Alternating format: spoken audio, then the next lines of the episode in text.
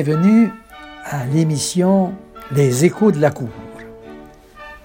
Je m'appelle Jacques R. Roy. Je suis un juge retraité de deux cours, la Cour du Québec et aussi de la Cour du Yukon. Après ma retraite, il y a quelques années, j'ai enseigné le droit à la faculté de droit de l'Université de Montréal. J'aimerais vous parler aujourd'hui de trois femmes, trois femmes qui ont illustré, qui ont fait avancer le dossier de l'aide médicale à mourir, trois femmes de la Colombie-Britannique. Dans un premier temps, il s'agit d'une femme de Victoria qui s'appelle Sue Rodriguez. Elle vit à Victoria, puis en 1991, en visitant son médecin, elle reçoit une nouvelle catastrophique en sens que ce jour-là, on lui apprend qu'elle est atteinte de la maladie de Lou Gehrig. Cette, maladie dégénérative va la paralyser progressivement dans toutes ses fonctions vitales. Les médecins lui donnent entre 3 et 5 ans à vivre. La maladie de Lou Gehrig, c'est ainsi appelé en raison d'un joueur de baseball qui euh, occupait le premier but de l'équipe des Yankees de New York dans les années 1930, à l'époque où il y avait également dans le baseball, il y avait également un cogneur redoutable, Babe Ruth. Babe Ruth. Mais il faut dire également que Lou Gehrig était un redoutable cogneur. Dans une même partie, il avait cogné quelques quatre circuits. En 1938, Lou Gehrig doit mettre fin à sa carrière prolifique parce qu'il est atteint d'une maladie dégénérative qui atteint ses muscles, l'empêchant de courir, éventuellement de parler et même d'avaler. Alors en 1941, quand il décède de cette maladie, c'est à ce moment-là qu'on va commencer à appeler cette maladie dégénérative la maladie de Lou Gehrig. C'est donc de cette maladie-là que Mme Sue Rodriguez est affligée. Alors, Mme Rodriguez se refuse à vivre cette maladie jusqu'à son terme final. Puis elle décide à ce moment-là que quand la maladie va être tellement évoluée qu'elle sera davantage paralysée, elle va avoir recours à mettre fin à, sa vie avec l'aide d'un médecin. Mais il faut dire qu'à cette époque-là, il y a un obstacle considérable à son objectif parce que le suicide est légalisé depuis 1972 au Canada, ou plutôt la tentative de suicide. Hein. Mais cependant, c'est un acte criminel pour quelqu'un d'aider une autre personne à s'enlever la vie. À ce moment-là, que Mme Rodriguez s'adresse aux tribunaux pour qu'on lui accorde permission d'avoir recours à un médecin pour l'aider à mettre fin à sa vie. Mais sa demande, en première instance, puis en appel à la Cour d'appel de la Colombie-Britannique, est refusée.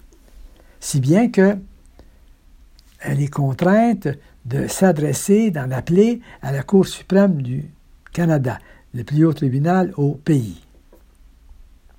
Madame Rodriguez disait Si je ne peux consentir à ma propre mort, qui qui contrôle mon corps? Qui contrôle ma vie? Mais à cette époque-là également, il y, avait, il y avait un député libéral fédéral, Don Boudria, qui disait directement ou indirectement, assister quelqu'un dans un suicide ou participer à un meurtre, l'effet est le même. C'est illégal et ça devrait le demeurer. Le 20 mai 1993, la Cour suprême du Canada entend sa requête. La Cour suprême comporte neuf juges qui siègent sur un même banc, un banc élargi, mais en même temps. Et Mme Rodriguez, à Victoria, écoute à la télévision les représentations, les plaidoiries présentées aux neuf juges de la Cour suprême. Elle entend, elle entend le juge en chef de la Cour suprême, qui s'appelle Antonio Lamère, mentionner qu'il s'inquiète du précédent que constituerait une acceptation de la demande de Mme Rodriguez, ça entraînerait des conséquences qui changeraient notre société. À côté de lui, un autre juge du Québec, Claire Lheureux-Dubé, pour sa part, elle critique les groupes qui tentent de bloquer la requête de Rodriguez en invoquant le principe général du droit à la vie.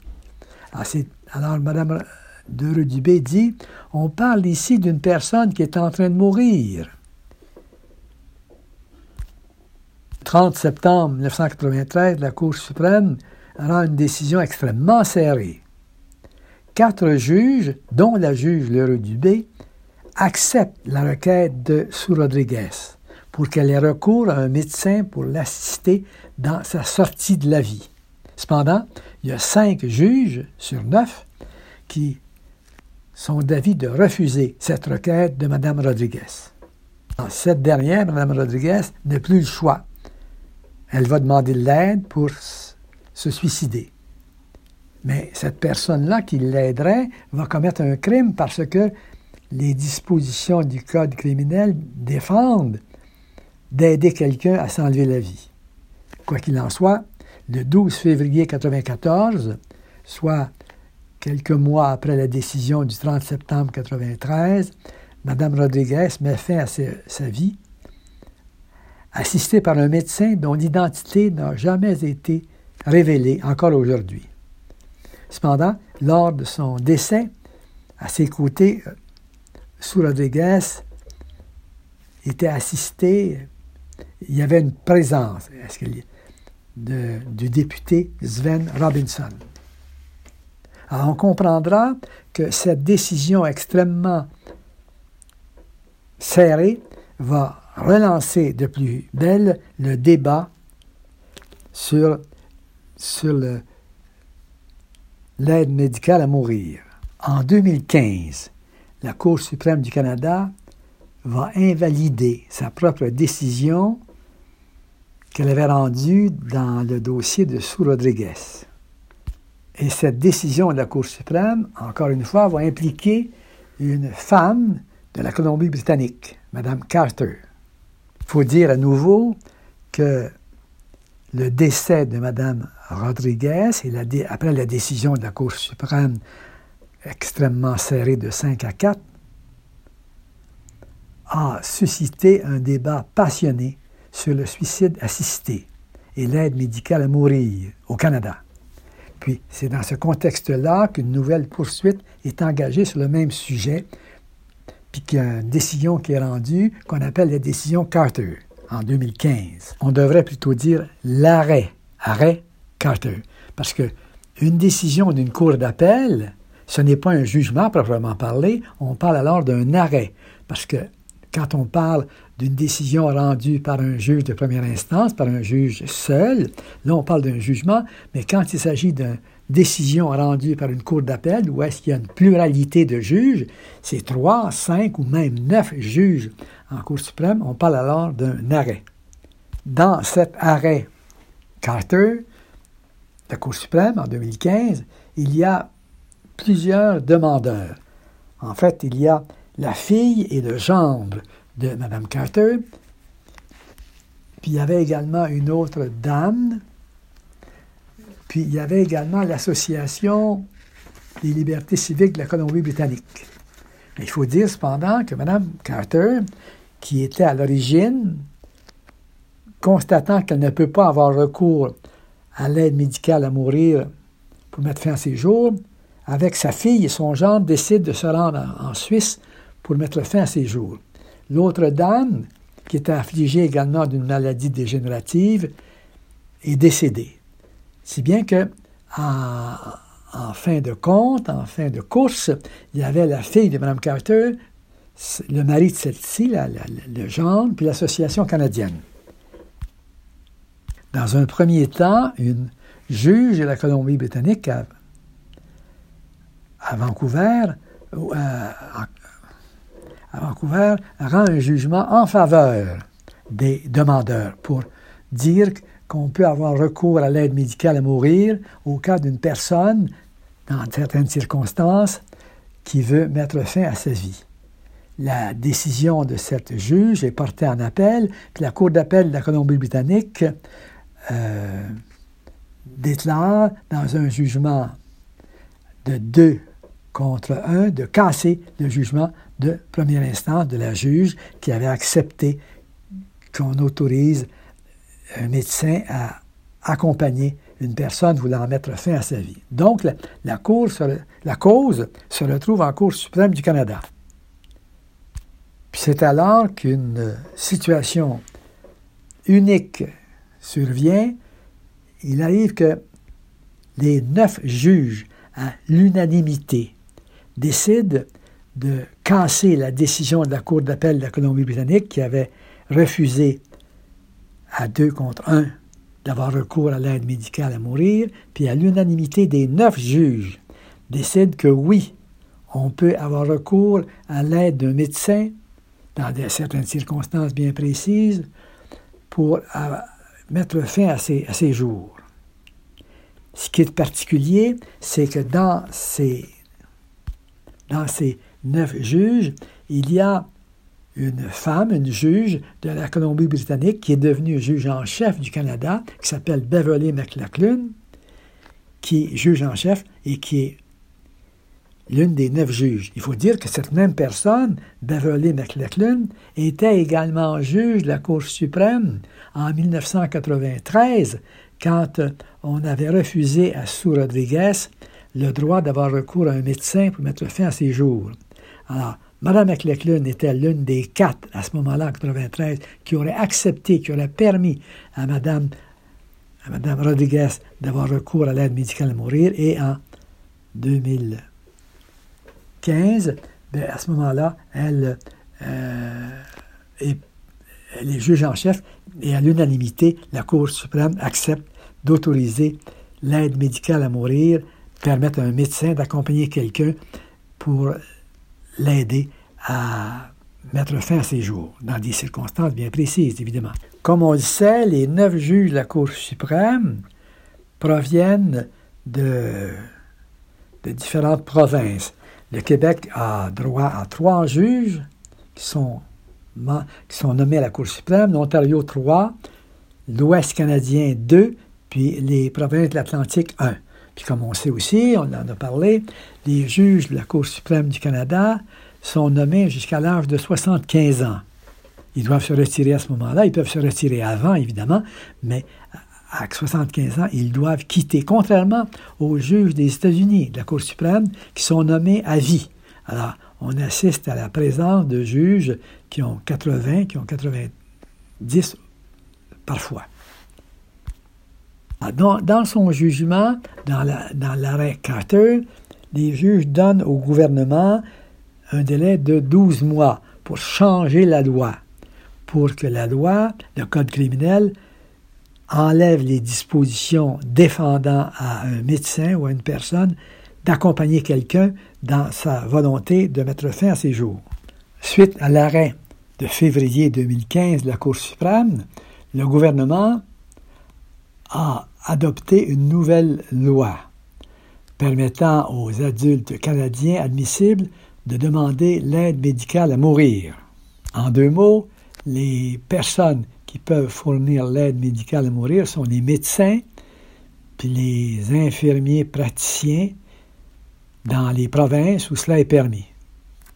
Puis parmi ceux qui peuvent aider à fournir l'aide, on trouve notamment les pharmaciens, les membres de la famille ou d'autres personnes dont on a demandé l'assistance, les fournisseurs de soins de santé qui assistent les médecins ou les infirmiers praticiens.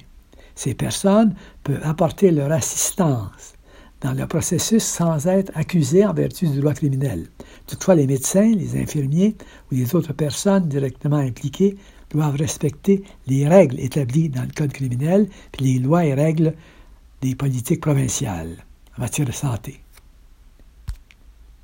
Dès, la, la, présentation de ce projet de loi, des juristes ont dit qu'ils allaient contester la loi parce que cette loi n'allait pas aussi loin que le jugement, que l'arrêt Carter. Et c'est ce qui est arrivé, notamment au Québec, où est-ce qu'on a devant un juge de la Cour supérieure, on a établi, on a établi que cette nouvelle loi du gouvernement canadien ne respectait pas l'arrêt Carter. Si bien que le gouvernement a dû présenter une nouvelle loi à la suite de, certaines décisions rendues par les tribunaux, notamment la Cour supérieure du Québec à Montréal. Donc ce nouveau projet de loi, pour que le Code criminel soit conforme à la décision rendue le 11 septembre 2009, est en voie d'être adopté après un échange entre la Chambre des communes puis le Sénat sur les modifications. Ce projet de loi supprime la disposition selon laquelle seulement ceux dont la mort naturelle est raisonnablement prévisible ont le droit de demander une aide médicale à mourir. Donc seulement ceux dont la mort est raisonnablement prévisible. Il va donc s'agir, va donc c'est une question de temps, estiment les juristes, avant que le critère du déclin avancé et irréversible des capacités, avant que le critère du déclin avancé et irréversible des capacités ne soit lui aussi considéré inconstitutionnel par nos tribunaux.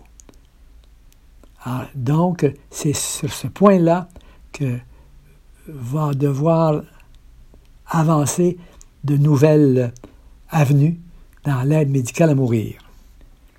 Mais il va également rester d'autres avenues à fréquenter, que ce soit relativement mineures, que ce soit relativement aux personnes mentalement atteintes. Est-ce qu'on peut à l'avance, à l'avance, en prévoyant qu'on va être un jour mentalement incapable de demander l'aide médicale à mourir pour qu'on l'applique lorsque on sera atteint de de ou Parkinson? Les blés sont mûrs et la terre est mouillée. Les grands labours dorment sous la gelée. L'oiseau si beau qui s'est envolé. La porte est close sur le jardin fané.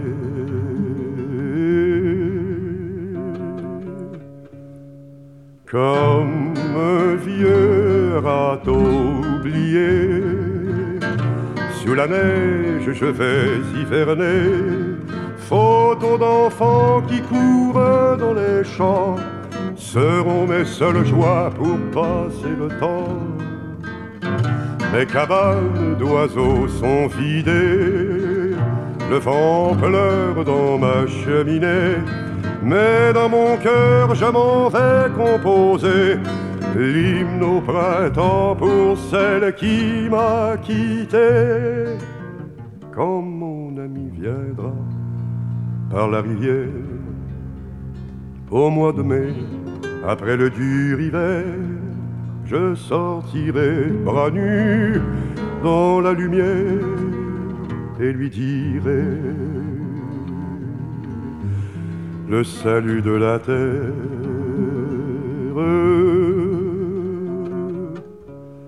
Vois, les fleurs ont recommencé dans les tables qui rient les nouveaux-nés.